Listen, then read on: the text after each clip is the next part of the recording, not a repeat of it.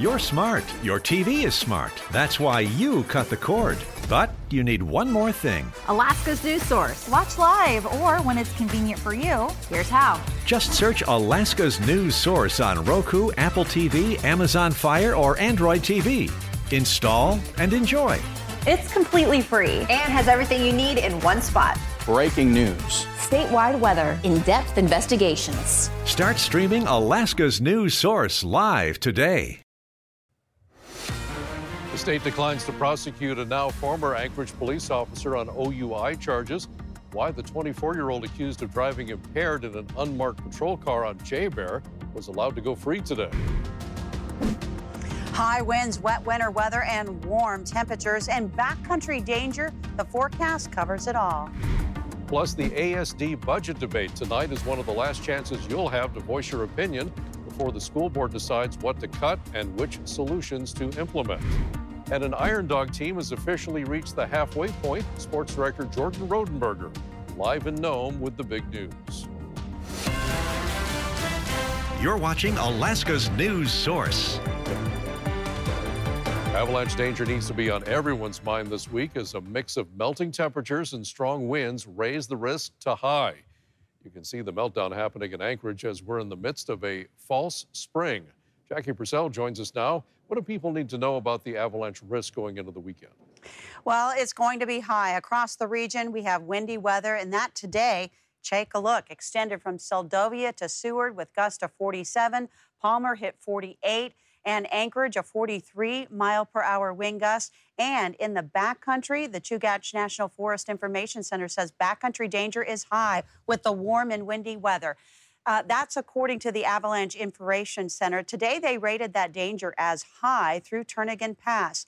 Rain falling on snow in the mid elevations and strong wind and even new snow in the higher elevations will create dangerous avalanche conditions. And check out this roof avalanche. That's also a concern. That's uh, from a couple of years ago, but uh, that's also something that could happen with these warmer temperatures. Also, with the warmer temperatures, Anchorage saw a new record daily high. The previous record was from 2010, we hit 43 degrees, but today, early in the morning, we had 45 degrees. So this is uh, just the fourth record in seven days' time. So here's a look at that forecast. This was uh, just in the last several hours. We're going to continue to see this wet weather roll on through. But by Thursday, Wednesday night, really into Thursday, that's a chance of snow. It could be a couple of inches for the Anchorage and other parts of the region. Here's a look at that uh, three day forecast. Warm tomorrow, as well as the winds continuing tonight. We'll see a high of 40 on Wednesday. It'll be a wet and windy Wednesday with gusts around town that could actually be uh, 35 to 40 and even up to 50 miles per hour tonight in those higher elevations. I'll be back with the active weather pattern that is taking hold of the state. We'll show you all the forecasts. All right, Jackie, we'll see you back in a few minutes. And to stay up to the minute on the avalanche risk, you can download the free Alaska's Weather Source app from your favorite app store. Well, the state has decided against prosecuting a former Anchorage police officer who was charged with operating under the influence. Lauren Maxwell was in the courtroom this morning where 24 year old Ethan Copeland was due to be arraigned.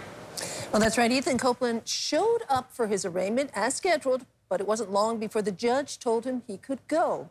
Copeland was charged in early December for driving an unmarked patrol car on base while intoxicated, as well as a charge of drunk in possession of a firearm. He was off duty at the time. Now, Copeland was in court this morning for his arraignment when Assistant Attorney General Ron Dupuis told the judge the state was declining to prosecute the case. State's declining the, the charge, is that right? That's correct, Judge. Okay, okay. All right, so the case is declined. Do you know if there's any intention to, is there investigating or do you think it's declined? Judge, I think that will conclude the uh, criminal investigation. Okay. Now, this case was investigated by the Office of Special Prosecutions, which gets involved whenever a case involves a law enforcement officer. I was told they examined all the evidence, but concluded there was not enough to prove guilt beyond a reasonable doubt, and Copeland did not want to comment today. So, Lauren, what is Copeland's status with the Anchorage Police Department? Well, we were told he left the department on January 13th. APD was conducting its own internal investigation of the situation, but an APD spokesperson said today the investigation is moot since Copeland no longer works there. Copeland is also a part time member of the Alaska Army National Guard, and a spokesperson said today that Guard leadership will still consider the evidence against Copeland to determine whether to take any administrative action under the Alaska Code of Military Justice. All right, thanks, Lauren. Well, prosecutors say he brutally murdered two Alaska Native women and, in one case, shot video of the woman's beating death. Investigative reporter Rebecca Palsha tells us that has an update now from the Brian Smith murder trial. The jury was shown two handmade modified gun silencer this morning. An undercover police detective with the Anchorage Police Department was up first and we can't show you his face or let you hear his voice because of safety concerns by the prosecution. So he testified about what was inside a black Adidas bag reported to have been taken from Smith. It contained nylon cords, latex gloves, duct tape, and garbage bags. He also testified about two handmade modified gun silencers, saying one of the silencers was made from an oil filter, going into saying that the silencer, quote, works amazingly well for suppressing any sound that fires.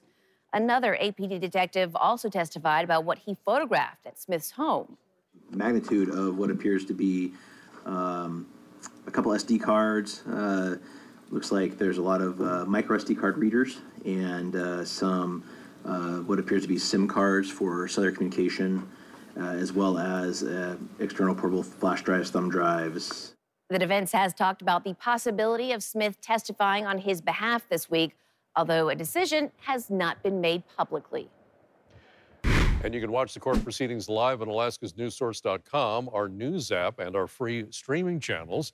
You'll find it under the Live tab on our website and on our streaming platforms. Well, tonight, as a wide sweeping education funding bill remains in limbo in Juneau, school districts all across the state are grappling with how to put budgets together. And they've warned that in some cases that will mean uh, cuts and changes. We have team coverage tonight, beginning with Lex Yelverton, who's live at the Anchorage School District headquarters. Lex, members of the public are getting some more time to testify about the impact of a projected $100 million shortfall.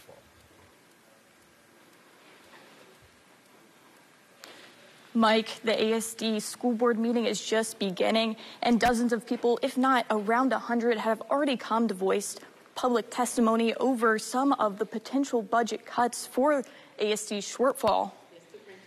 Board members blamed the $100 million shortfall on inflation, increased costs, and flat state funding for years, with tonight's testimony coming as ASD attempts to build a budget not knowing what will happen in Juneau.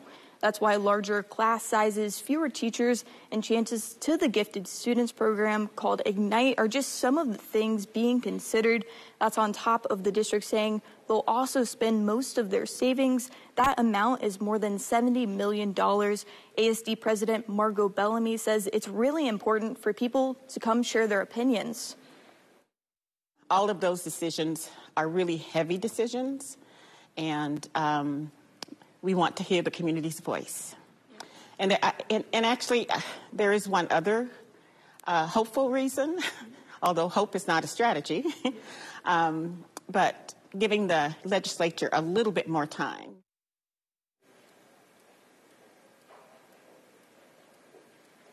We've seen dozens of people come out over the last hour to voice their opinions, and we'll be listening in, hearing some of their input to the potential budget cuts, and I'll have that in my full report tonight at 10. Mike? Reporting live tonight. Coming up at 6:30, we'll continue our team coverage on Channel 2 as we head to Juneau. Our state capitol reporter Steve Kirch will show us why the wide-reaching education bill down there remains stalled tonight. Well, today, Anchorage Mayor Dave Bronson took a stance on the Eklutna hydroelectric project. According to his office, the mayor says he supports the draft fish and wildlife program of the project owners. He also thinks the Anchorage water and wastewater utility portal valve alternative is important. Yesterday was the last day for public comment on the project's updated plan for minimizing environmental impact. To read more about the story and hear opinions from Chugach Electric and the Assembly Chair, you can visit alaskasnewssource.com.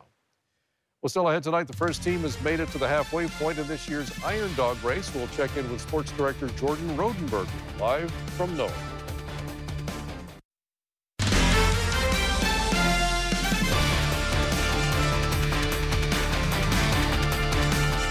welcome back, everybody. The first racers have made it to the halfway point of this year's Iron Dog race. The first racers in the Nome were Cody Barber and Brett Lapham of Team 39. Several other teams have made it to Nome now. So far, seven teams have scratched out of this year's race. Let's go live to Nome now, where Jordan Rodenberger is on the trail reporting for Alaska's Sports Source. And Jordan, you're in Nome right now. Where, uh, where were the first teams uh, about to arrive about an hour ago? So what's happening out there now? Yeah, I mean, even since we last checked in during the five o'clock hour, it's been at least six more teams piloting. It's getting real snug here in this garage. And two of those teams include a pair of rookie tandems. That's Team 26 and Team 33. And let's just say they looked happy to be here at the halfway point, knowing that they have some time coming off here in this one. And First under the inflatable arch was Team 39, as you heard. Barber, Lapham, no stranger to this race as veterans or to each other as longtime partners, but they are strangers to being first to Nome at the halfway point. It's their first time ever doing it, and this race went about as smooth as it could have when you're traveling 1,400 plus miles through Alaska's terrain. No big hiccups, yet they stayed steady, Eddie, and stayed clean, which is the name of the game, and now stand atop the leaderboards in the standings. And it is a tight one. Team 14 and Team 9 coming in shortly after Team 39. The team standings will look a little bit different. Looks like we got one more team coming in as I speak. That is Team 30, Elder and Worley coming into the garage, and that's just going to continue all throughout the night. And so we will have some tales from the trail during the late edition. One of these machines behind me, windshield completely wiped off. So you'll hear from that in the late edition as we're going to send it back to you in the studio, Mike. Thanks for listening to our podcast. Click subscribe so you can get the latest podcast from Alaska's news source automatically. And stay up to date with breaking news and in depth reporting available for free 24 7 with the Alaska News Source app.